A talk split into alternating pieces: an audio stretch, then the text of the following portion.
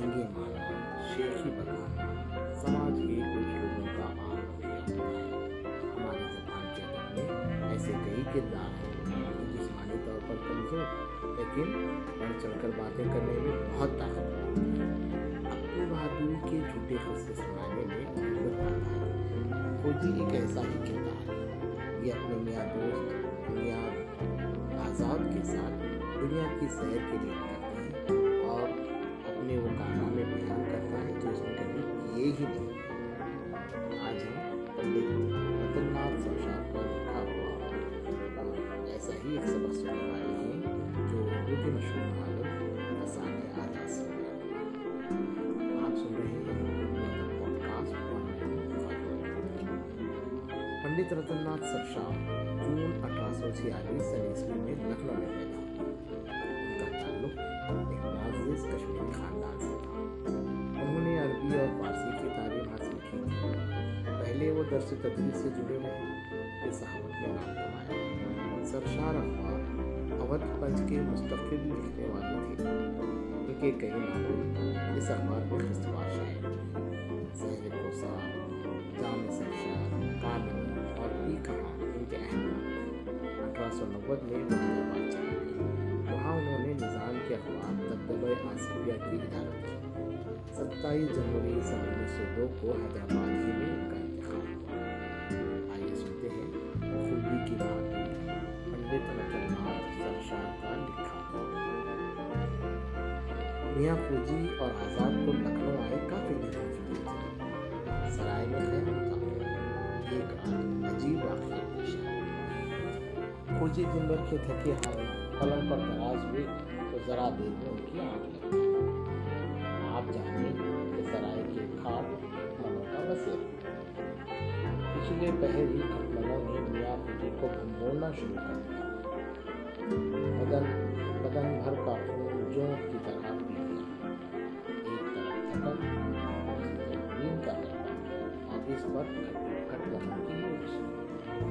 میاں فوجی جھنڈا اٹھا چراغ روشن کیا، دیکھا تو سینکڑوں کی تعداد میں اور بستر پر رینگ رہے ہیں۔ میاں فوجی کا پارا چڑھ گیا اور لگے غصے میں، ارے لانا میری خرولی، ابھی ان کھٹملوں کو موت کے گھاٹ اتارتا ہوں، اتنی خرولیاں بھونکوں گا کہ چھٹی کا دودھ یاد آ جائے گا، ارے لانا تو میری خرولی۔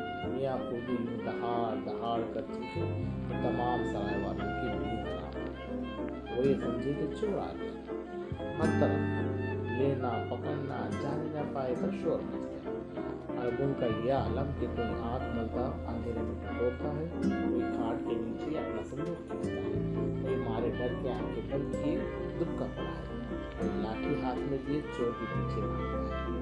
چور چور، لینا پکڑنا جانے نہ پائے۔ میاں فوجی نے جو لینا پکڑنا جانے نہ پائے، جاگتے رہنا، چور چور کی آوازیں سنی خود بھی غل مچا گئے۔ خبردار جانے نہ پائے، لانا میری خرولی، اے چور گیدی ٹھہرے رہنا۔ اور میاں فوجی کو یہ بات بتایا کہ یہ شگوفہ خود انہی کا چھوڑا ہوا ہے۔ نہ وہ سوتے کٹمل کاٹتے، نہ وہ چیختے چلاتے اور نہ کٹمل کا چور بنتے۔ بات کا بتنگڑ انہی نے بنایا تھا۔ اب میاں فوجی کی رگے بہادری پھڑک اٹھی۔ ایک دم سے کنڈی کھول کر چور پر لپک پڑی۔ ادھر سے زیادہ آوازیں آ رہی تھیں، تیزی سے بڑھی، چاروں طرف اندھیرا تھا۔ کسی چیز سے ٹکرائی، ٹھوکر کھائی اور اڑا دھم بھونڈے ہوئے زمین پر آ گئی۔ بدقسمتی سے وہاں گھمار کے برتن رکھے۔ ان پر جو گرے تو برتن چور ہو گیا۔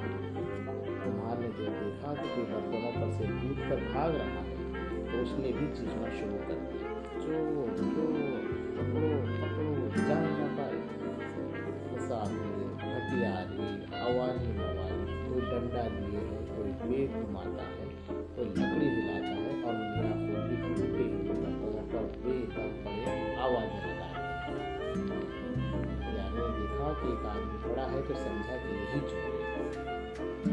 آگے بڑھ کر گلا پکڑا، جھٹکے سے زمین سے کھینچا اور سیدھا کھڑا کر دیا اور زور زور سے چلانے لگا، ارے دوڑو، چور پکڑ لیا، چور پکڑ لیا۔